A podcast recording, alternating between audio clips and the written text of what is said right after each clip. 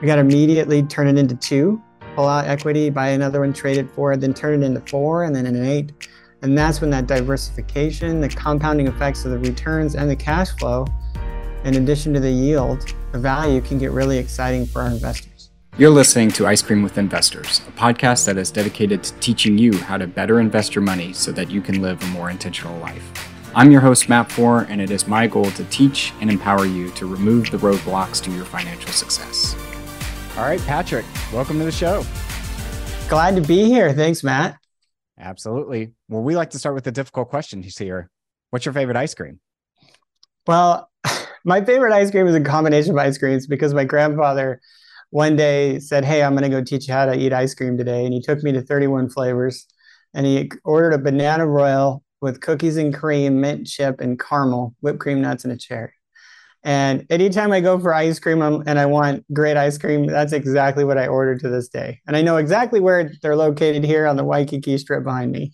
so. That sounds like a man I need to know if he was that specific with his ice cream order and that many flavors and combined in one. Yeah. And um, man after my own heart, because I that's what I do now today. Love it. Love it. Well, tell our listeners what's the scoop? What do you do today?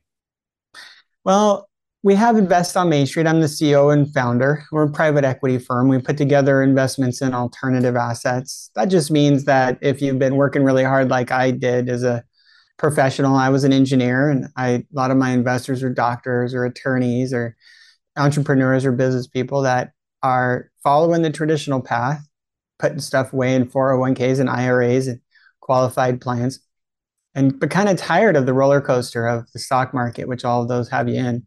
They want to invest into something that will accelerate retirement and grow throughout retirement. And that's what we provide. And non-correlated investments outside of the stock market, a little better protection from things like taxes and interest rates and inflation and more recession resilient you had me at protection against taxes as I'm now paying my uh, tax bill for 2022.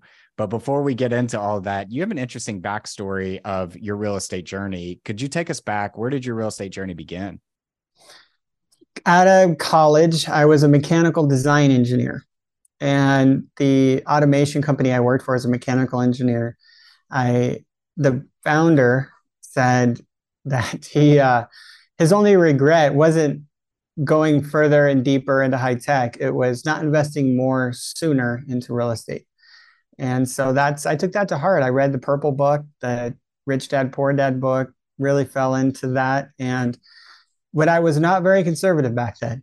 So I was looking for the highest returning deal, wanting to double and triple my money, young and eager. I did a pre-development right in 2007, 8, and lost everything in 9 and 10 and learned a lot of hard lessons uh, and so that's how it began. so it was a little bit rocky. So when you say pre-development, were you actually the one developing the property? Were you involved in a different, a bigger group that was doing that? What did that look like? Mm-hmm. Yeah, so I worked with a developer and I I bought the land myself, personally guaranteed it in my own name, put up the capital, uh, uh, and it was unfortunately a recourse loan, meaning they can come after me personally, and it was in a recourse state that lets you do that. Um, I was also liable too because I signed on the property in my own name, which means somebody tripped and fell or there was an injury in the bill, they could come after me personally. I, I didn't know about asset protection. I have a Forbes article on that. Asset protection, which kind of addresses a lot of these things that I learned. But it was a, a lot of lessons very early on and kind of set the uh, tone for me and humbled me and got me on the path of the tortoise and not the hare. Yeah. Usually we don't know what we don't know until something like this happens. I'm wondering if you can look at it from a 2023 perspective, what would you say to yourself in 2007? Because obviously investing in anything has its inherent risk. You felt like you were doing the right things, but it kind of didn't work out for you on the first deal. What what's kind of the gotcha or the, the something that you would have pointed to yourself now knowing what you know? Well, I, was speculating. I was not investing. I wasn't buying cash flow assets, cash flowing assets that could support themselves and stand alone. I was hoping. I was buying something and I hoped that I could create, develop the land to be built on. I hoped that I could build on it. And I hoped that by the time I got through all that, I didn't run out of money because it didn't self support it, itself economically. And I hoped that by the time I got to the end, there was a market that would want to buy and or rent what I had on that property. A lot of hoping and a lot of a lot of, lot of ways for one card to fall out of that. Whereas nowadays, buying larger apartments and partnering up with individuals with a lot of experience, the advice I give, what I would have given myself back then is to find more experienced people that are doing low risk things, partner up, uh, learn as much as you can, and don't try to be the DIY investor that uh, could end up losing it all. Yeah, I was telling an investor the other day who was like, "Why would I do this passively when actively I could return so much more on my capital?" And I'm like, "Active real estate is hard. No matter who tries to tell you it's not, if they're telling you it's not, they probably only been involved in real estate for the past 3 years. But active real estate is very very difficult. So, you had this event that kind of unwound uh, around 2010 timeframe what was your next deal from there? Did you get involved actively again? Did you partner up with folks? What did that look like? Um, so I kind of ducked back into my high tech career at that point. It took me a number of years to recover. I went, got a master's in engineering and business. I started doing very well again in the high tech space, automation for places like Tesla, SpaceX, Lockheed. Did a bunch of really cool projects uh, started making some pretty big bonuses and looking for the best place to invest. Still had the voice in the back of my head that I needed to start buying cash flowing assets, needed to start diversifying out of the stock market, and didn't want to bet at all on you know the high tech companies I was working with. So after a lot of research and kind of analyzing, going to investing conferences, reading books, I learned about recession resilient markets I learned about asset protection, buying things in entities. I learned about, you know, non-recourse debt products that they don't come after you personally, and uh, I learned about buying uh, uh, markets where you could buy something that cash flows. I'm in California. I was raised in California. You can't just buy something that cash flows. Learn about doing it like in places like the southeastern states, and and but I was still doing it on my own. So I started single family. I started buying single family homes that were distressed but could quickly cash flow with a small infusion of capital. And that allowed me to create some immediate equity. It allowed me to have something that stood on its own, uh, that was proven because it was there and had been there for decades, and the nearby rental comps were very clear. Uh, and then, but then, what I, I, I was very successful. I grew a portfolio of single family homes before I realized that I was spending a lot of my nights and weekends. I mean, on the TV, they glamorize the whole idea of of being the DIY flipper, right? and and trying to, you know, make a quick 20, 40 grand or whatever it is here or there, flipping homes. Turns out if you're you're a successful professional and you spend a lot of your career being great at something, which is the reason you have money, doing that again in another place and then spending your nights and weekends on that, it's uh, very subtractive. It's exhausting. And it's also more risky because you don't know what you're doing. And uh, so I, at that point, had to put it on pause when I met my soon to be wife because I needed my nights and weekends back. And I did that, married her. And then afterwards, we uh, changed our strategy to partnering and trading up into larger assets. Yeah. Do you um so I have this conversation with investors all the time around like active investing versus passive investing. And my general rule of thumb is that if you're a highly compensated sales professional, entrepreneur, doctor, attorney, whatever it is, you've built a very lucrative skill set. To do it actively has to have outsized gains returns to be able to take on the risk as well as learning a whole new skill set. Because just because you're smart in one area doesn't mean that you could do it in another. What's your general rule of thumb if you're looking at taking an active deal or a passive deal? Like, how do you think through that, or how did you think through that at that time? Well, if you so if you go to Forbes asset protection, Patrick Grimes, and Forbes single family versus multifamily, Patrick Grimes. Those are two articles I'd recommend. I've got a bunch out there, but those are two that kind of address uh, those two concepts on active versus passive. And the reality is that uh, if you're going at it about it yourself, it's another job. So you first of all you it may look glamorized on TV, but it's a lot of work. And most of the people that get in the active role they have a big dropout. You talk to the gurus charging 10, 40 grand for these coaching practices, they'll tell you about 90% they have washout. People just don't realize that they don't want to work hard again to create something all over again. Those individuals end up being really good pass- passive investors for the gurus and and very knowledgeable. Uh, so I don't. I'm not a guru. I, I mean, I, I put a lot of content out there, and I got a best-selling book and stuff. But but also the risks are much higher. Uh, if you have great income, and you're you're doing well, when you're an active guy, you're uh, unlimitedly liable, like you are with your single family home now. If you bought a single family home, bought it in your own name, you signed on a loan in your own name to get better uh, mortgage rates, you're unlimitedly liable for a lawsuit there. Uh, you don't want to include that same liability to all of your investments. And as a passive investor in our deals, we you're the limited partner, limited in your risk to how much capital you have in the deal. So unlike my first investment back in 2008 when I lost everything and then they came after me personally. Uh, the syndication investors, the LP investors that invest in our deals, they'll be able to take, we have 26 some properties all over the southeastern states, the Midwest. They'll be able to take and invest as a small piece partner. Each of those investments stand separate from each other. They're protected from each other. And they're you're protected from them because each of those are in LLCs and you're not signing on those properties in your own name. So you're not going to be on a liability lawsuit. You're also not signing on the loans in your own name. So you're not going to be responsible for the debt that's taken out.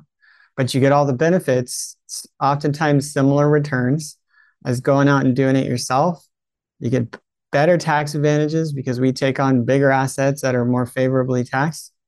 And you get uh, your time back, which means you can now spend your time looking for another partner to trade up with rather than spending time learning another profession again, which you probably won't be as passionate about as the stuff you'd rather be doing with your time. And, and that was just my story. And I think there's a lot of people out there that may be like, no, I hate what I do. I want to become active. Well, go for it. Just go for it with your eyes wide open. That it's uh, it's a lot of work It's risky. And when you get heavy into it, it's going to take so much time, it might sacrifice the thing that's actually carrying you forward in your job. And it most certainly will sacrifice the time for, from your uh, family and hobbies. Ask any active guy. It's that's what it's like. That's it. And um, just to repeat a little bit about what you said, because I thought it was very valuable. You're as a limited partner, when you're in these deals, you're only limited to the capital that you have in the deal. So if there's any sorts of recourse on the loan, you're not on the hook. If there's any sorts of incidences on the property where there's legal action that needs to be taken, they don't even know you exist. You you have no court uh, no risk involved in that. And I think that's important for people to think about because I think in real estate, you've been in this business long enough to know that it's not a matter of if you're going to get sued, it's a matter of when you're going to get sued. So if you can limit your exposure to those types of lawsuits, especially if you're like a doctor then that's probably a good thing to at least explore rather than doing this thing actively. Yep. You nailed it. Um, looking at your portfolio now, uh, it, can you tell our listeners what does your portfolio look like today? Well, we have uh, over 500 million in acquired uh, value add deals. So that'd be about 26 properties, mostly over 200 units, um, some a little smaller, that are 20 to 50 years old for the most part. Ones that we were able to pick up at a discount that need renovations fall below the nearby market rental rates. And so we do value add, and we were able to pick those up and then uh, improve our investors' returns through renovations. Uh, so that's what we've been building for some time. We also have some energy funds out there to help diversify any completely non-correlated asset. Uh, and we have some additional investments coming on geared around the recession um, that we're in right now. Uh, and many of the deals that we were going after before in the last decade are no longer advantageous to do so. Um, we built a recessionary resilient portfolio, which will ride out this recession, but it doesn't mean we want to go after the same deals in the same uh, way during this recession. And so, what's exciting right now is we're building the recessionary acquisitions fund, which takes on a wholly different strategy to pick up as many deals as we can during this time that we can just make our return on buying right. And it's not it's not mysterious. I mean, it's a lot of what the billionaires did when they bought in 2009, or what became, what created billionaires were the people that bought things in 2009 and 10 when others were fearful. They were greedy, as Warren Buffett says. And I was just scraping to stay alive at that point because I had just lost everything. But this time around, we've got the right strength in our portfolio, and we have very eager investors to take to participate while the tide recedes in real estate to participate in some of these incredible buys and we can ride some of those waves in. Hey, fellow investors, before we dive into our next segment of the show, I wanted to take a quick moment to talk to you about a fantastic opportunity for you to invest with me. As you know, here at Ice Cream with Investors, I'm passionate about real estate investing and helping you navigate the exciting world of wealth creation through real estate. And that's why, for the first time, I'm thrilled to tell you about an opportunity for you to invest alongside of me. Over the past three years, I've been investing in multifamily, mobile home parks, car washes. I've even become the bank and lent out money to fellow real estate investors on a short term basis. And now you can come join me. If you would like to jump on a call and learn more about this opportunity, head to icecreamwithinvestors.com slash invest and find a time for us to connect. And now back to the show. So, talk to us a little bit about the recessionary uh, acquisitions fund you put together. Is this going to be mez debt, pref debt on top of acquisitions that have already happened and, and GPs that are in a tough spot? Or are you looking to scoop up new properties that maybe hit the market at a discounted prop uh, discounted valuation? Right. So, right now, what you see is a lot of dis, uh, distressed owners, distressed operators that are now looking at becoming distressed sellers. It's not necessarily that the assets and the buildings are bad. They're actually strong buildings, but the owners need out. They need relief right away. And we're looking with the Recessionary Acquisitions Fund right now, and we do have complement, which would be more the debt fund uh, focused in the future. But right now, the Recessionary Acquisition Fund, uh, we're not looking for long term value add holds. We're not looking to partner with sponsors. We're looking to scoop up properties, mostly direct to owner, that we know that we can get in, we can get our capital out right away. We can make our return right away. So we can move quickly. Uh, as soon as we pick up this property, we can backfill it with 50% loan to value, very low leverage.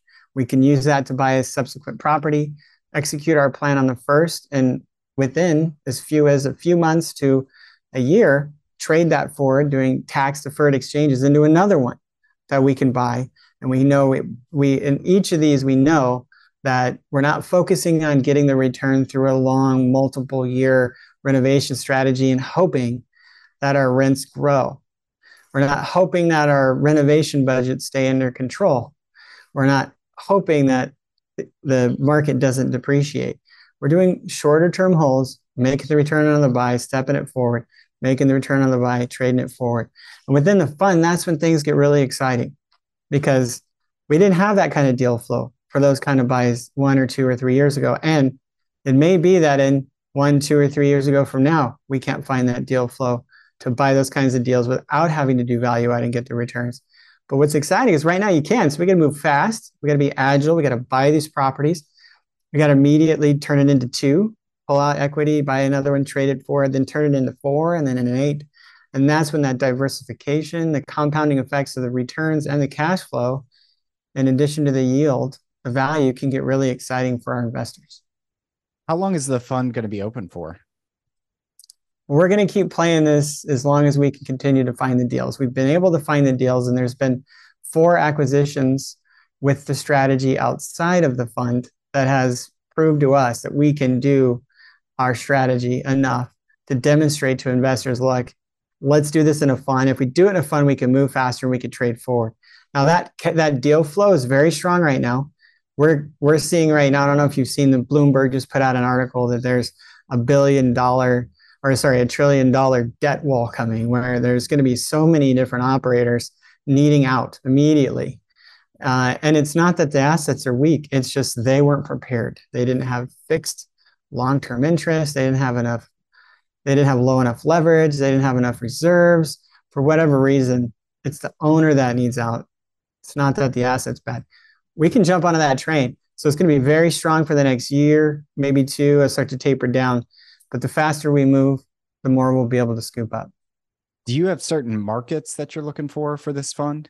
Or are you just looking for good quality buildings with distressed owners?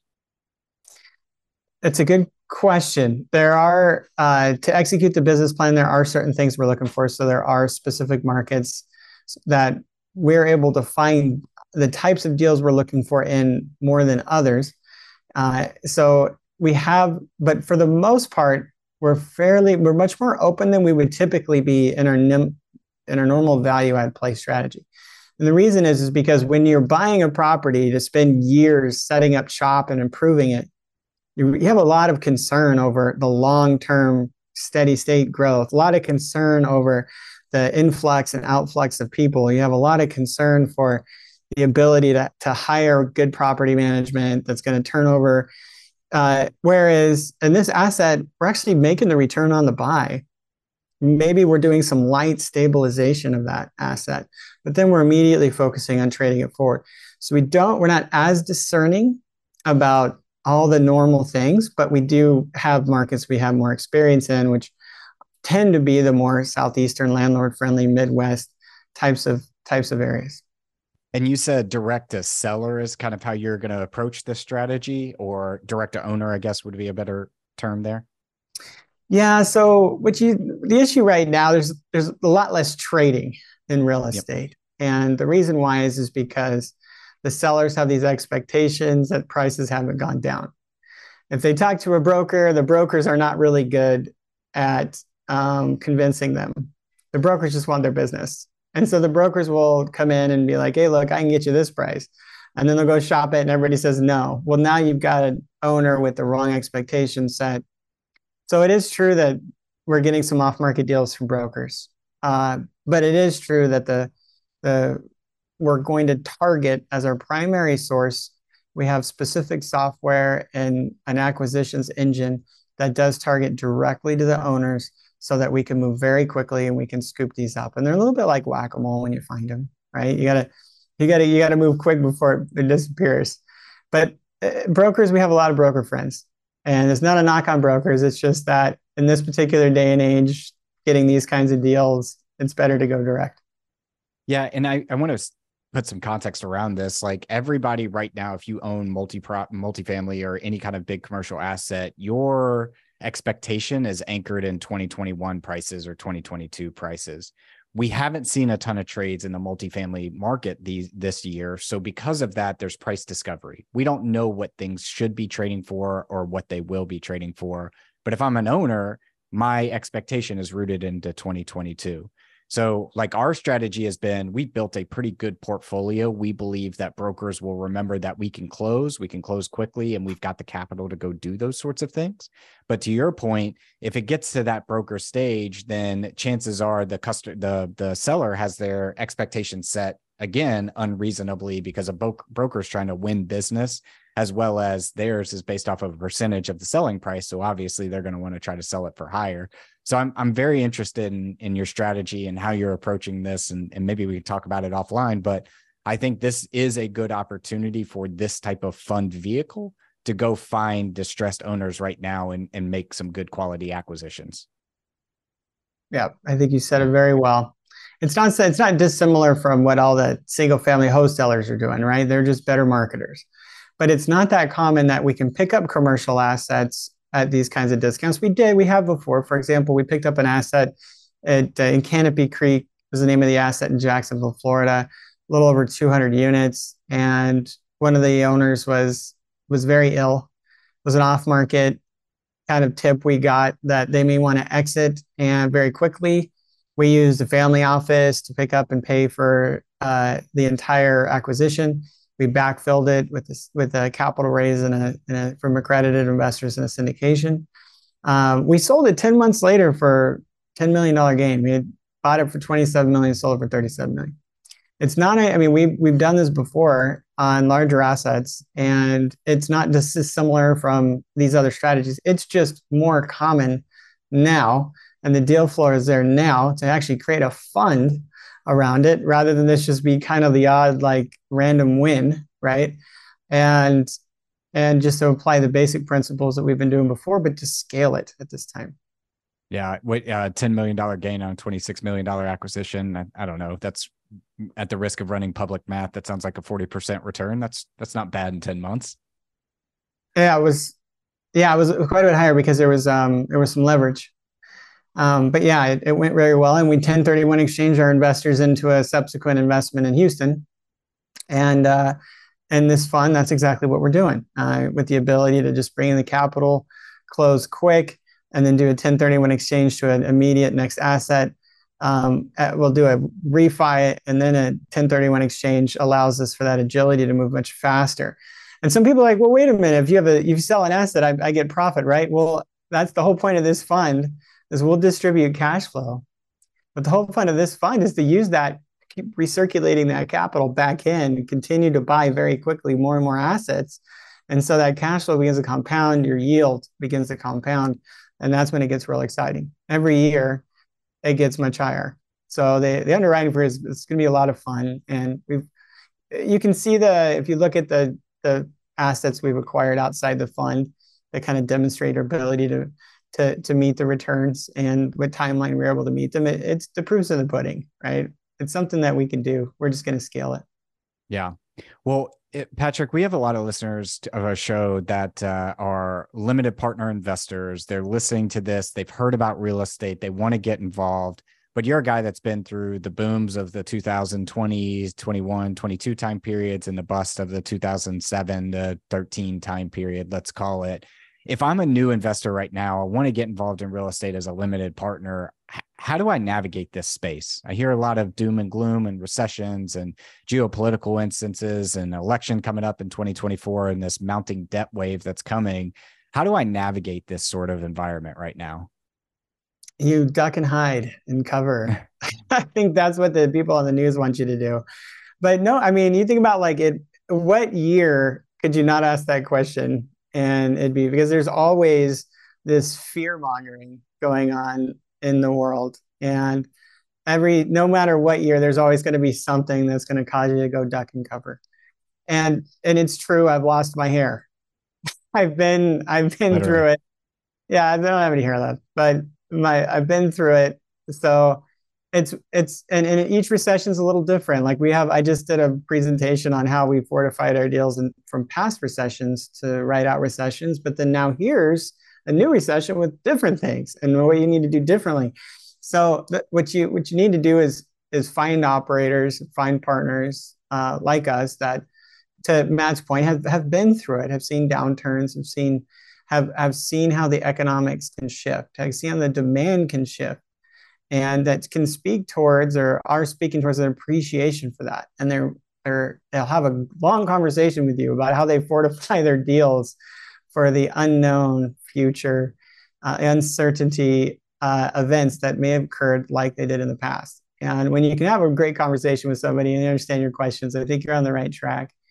Um, i look for a lot of people with uh, track records. They'll they'll let you talk to their investors. It's important um, I wouldn't look so much as the people that are necessarily on stages and and getting out there and getting the message or selling coaching packages.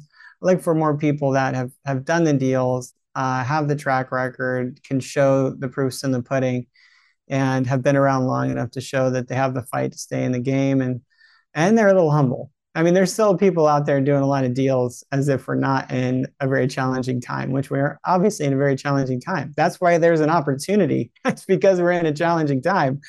And, you know, if you get, if you duck and cover right now, you're going to be kicking yourself because, man, I wish that I had been available. I wish I hadn't been too greedy, too young. I wish I had had my funds to invest and I had taken the tortoise approach and not lost it all in the first recession before, but I had the ability to take advantage of the good deals coming out of the 08 bust. Um, and so this is that other chance. This is that chance. You don't want to miss it. It's been two decades, right? Since we've seen an opportunity kind of like this. So I I I muster up the courage and get on the phone, talk to sponsors, see what they're doing, and and give it a shot. Yeah, I think a lot of those people I would point towards the 2010s, 2011 time periods when we all were scared with what's going on with real estate. We felt in 2015 that real estate was too high. And if you sat on the sideline for the past eight years, I mean, you missed out on a huge bull run. So I'm not saying that the next eight years will replicate that, but I certainly will say that 30 years from now, real estate in major metropolitan areas will probably be more expensive than it is today. So getting with the right operators in the right markets is always a good uh, long term strategy to navigate tough times. Agreed. Um, Patrick, I want to take us now to our last round. I'm calling this the five toppings. Our first one is what is your favorite book, or what is a book you've read recently that's given you a paradigm shift? So I'm going to go with recently. Uh, a CEO does these three things by Trey Taylor. He's an awesome guy, and I read. I run every morning. I'm a I'm a runner, and I always listen to. I, I'm a big subscriber to Miracle Morning. I listen to educational content, whether it be podcasts, audiobooks, TED Talks. Always looking for that. This book, if you're serious about leading your organization and you're a CEO, I think you should read it or listen to it three to five times because each time I go, it's so densely packed with great stuff, great analogies and stories. It's a lot of really good content that really helped to brighten up uh, my organization and sharpen sharpen my my my direction on what I should be doing. How long are your runs in the morning? It depends. As I get That's older, the right they're shortening. It used to be like five, six, seven miles, and now they're maybe like two to four miles, depending. And and uh, when I'm in Hawaii, like I am now, I often will either run to my surfboard and or I'll run with a snorkel, uh, just to change things up a little bit and hop in. There you go. We'll nerd out on some running after this then. Our second one is I believe the person you become 10 years from now is directly correlated to the habits that you have and the things you do every day. What are some of the habits that you have every day?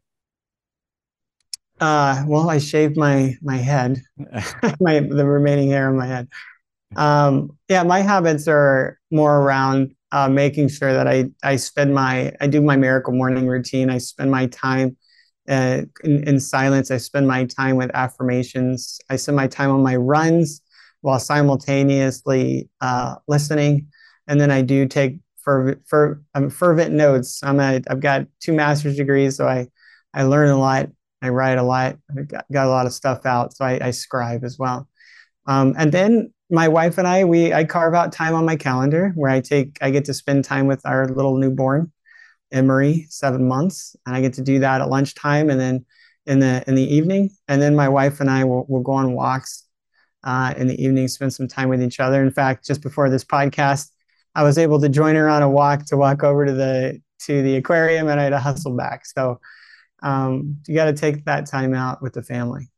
Absolutely, absolutely. You only get it once. Our third one is: What is the best piece of advice you've ever received? I've received so much good advice. this is a tough one. Um, well, I've already shared the one that kind of spurred me down the road. And, you know, the, my regret was only to invest uh, more sooner into real estate. Um, one thing that I probably would say is that uh, uh, I was told by a mentor who looked at me, and I was being the engineer, I constantly keep my head to the grinding wheel and just get the work done. I didn't get my name out there. And he explained to me that I've been through a lot. I had a lot of stories and I had a lot of things that would relate to people and help them on their journey. And he told me that investors uh, make a decision to invest upon trust, which is an emotional response, upon the relatability of that person and how they see that happen for their lives too. And then they justify that decision with logic. And as an engineer, I was very, you know, data driven logic oriented, and I had a lot of success because I was I was and I had a lot of engineers investing with me. Uh, but in order for me to get my story out, I had to get vulnerable and I had to share my failures like I did today.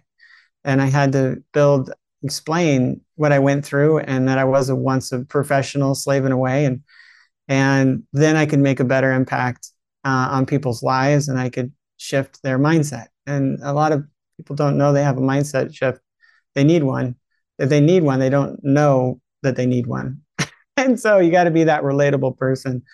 Uh, and that kind of transformed who I was because turns out once I got out of my hobbit hole, my engineering hobbit hole, and I got in front of people, uh, it became a lot more fun. Yeah. And I think you're right. People make decisions instantaneously, gut and emotion wise, and then go back and justify it. And it's hard to mm-hmm. not see, like, why are you doing it this way when that's the way they uh, make decisions? Our fourth right. one is what are you most proud of in your life? I think I'm most proud of the fact that um, I've now gotten to a point where, like, for example, during COVID, we were struggling with where we lived, which was a beautiful spot, but we were quarantined uh, like everybody else. But we were also um, uh, in the middle of riots in in Southern California. We were also curfewed, and then there was fire. So we, you know, it, it's in times like those when it's like, wow, you know, I, I it was it was a little bit rough, like it was for everybody. But we had worked hard and gotten freedom financial freedom. We had worked hard and we had gotten location freedom. And my wife came out and said one day, Hey, I was talking to some people, and what about moving to Hawaii? Two and a half weeks later, I had us on a plane. And the ability to, we worked hard for a lot of years to be able to have the freedoms that we have. And and I would love to help create other investors, uh, other professionals to help them along that path as well, because it wasn't until we started investing passively and creating that steps towards streams of income which are outside of the day job where any of that was possible. So that's perhaps where i feel like i'm most proud of that. Now i get to spend that time with my family. I get to have the freedom to be where we want to be and uh, and give back to causes that i care about because i'm not so inundated by a boss like i was back then yeah yeah, I think that's the dream for everybody. Our fifth and last one is if you could sit down and eat a bowl of ice cream with anyone, dead or alive, who would it be and why? It's got to be Elon Musk because, man, he is just one of the. And I've actually done some robotic projects with his team, and I've I've, I've heard that he's actually looked at and scrutinized, you know, some of like the rotor assembly robotic cell that I I worked on as an engineer. But we've never met. Man, he's such a peculiar guy, man after my own heart, and and I'd love to sit down and have a conversation with him and just understand what makes him tick and what I what ideas he has for AI that could transform the investing space. As a as a engineer, I kind of thought you were going to go that route. Oh, okay. Yeah, very predictable. well, he's the number one uh, person that's uh, mentioned on that question so far. Oh, interesting. Okay. Yeah. Um, well, Patrick, fantastic conversation. If our listeners wanted to reach out to you, learn more about um, the recessionary fund, uh, the recessionary acquisition fund, or get a free copy of your book, where is the best place we could point them? Yeah. So, Persistence, Pivots, and Game Changers is the name of the book. You go to invest on Main and then Street, invest on Main and then Street.com slash book and you'll get to the secret link. That secret link is where I offer a free copy of my book, a hard copy. I actually signed them and we send them out. And Persistence Pivots and Game Changers, it was a collaborative book. I, I'm, I did a chapter along with the um, lead guitarist at Def Leppard, some NFL, NBA players, entrepreneurs. It was just a really fun, a lot of rock stars in there, literally, and some others like me that that kind of tell it all. And I tell my whole story and I'd be happy it was a bestseller. And I just I, I like the fact that I, I get good feedback from people that read it. So I, I'm happy to give you a shoot, shoot out a free copy of that signed. Um, if you want to go there, I, I love being able to talk to investors. It's one of the things I love about this business. So if anybody would like to set up a call, uh, we we do have hundred thousand minimums, and we uh, are limited to accredited investors in our investments. Now, even if you don't meet those criteria, I'd be happy to talk with you. I know others that are uh, that have smaller minimums and deal with accredited investors, non-accredited investors. So if you want to go to investonmainstreet.com slash contact, uh, investonmainstreet.com slash contact, uh, set up a call. Uh, you can see my calendar right there. I know I've, I know I have times each week, and I'd be happy to sit down with you, understand your goals, and get you pointed in the right direction. Awesome. We will leave all those in the show notes. And then, Patrick, thanks for coming on. Thanks, Matt. Thank you for listening to Ice Cream with Investors. If you like what we serve you here, it would mean the world to me if you would like, subscribe, and leave a review on your favorite podcast app.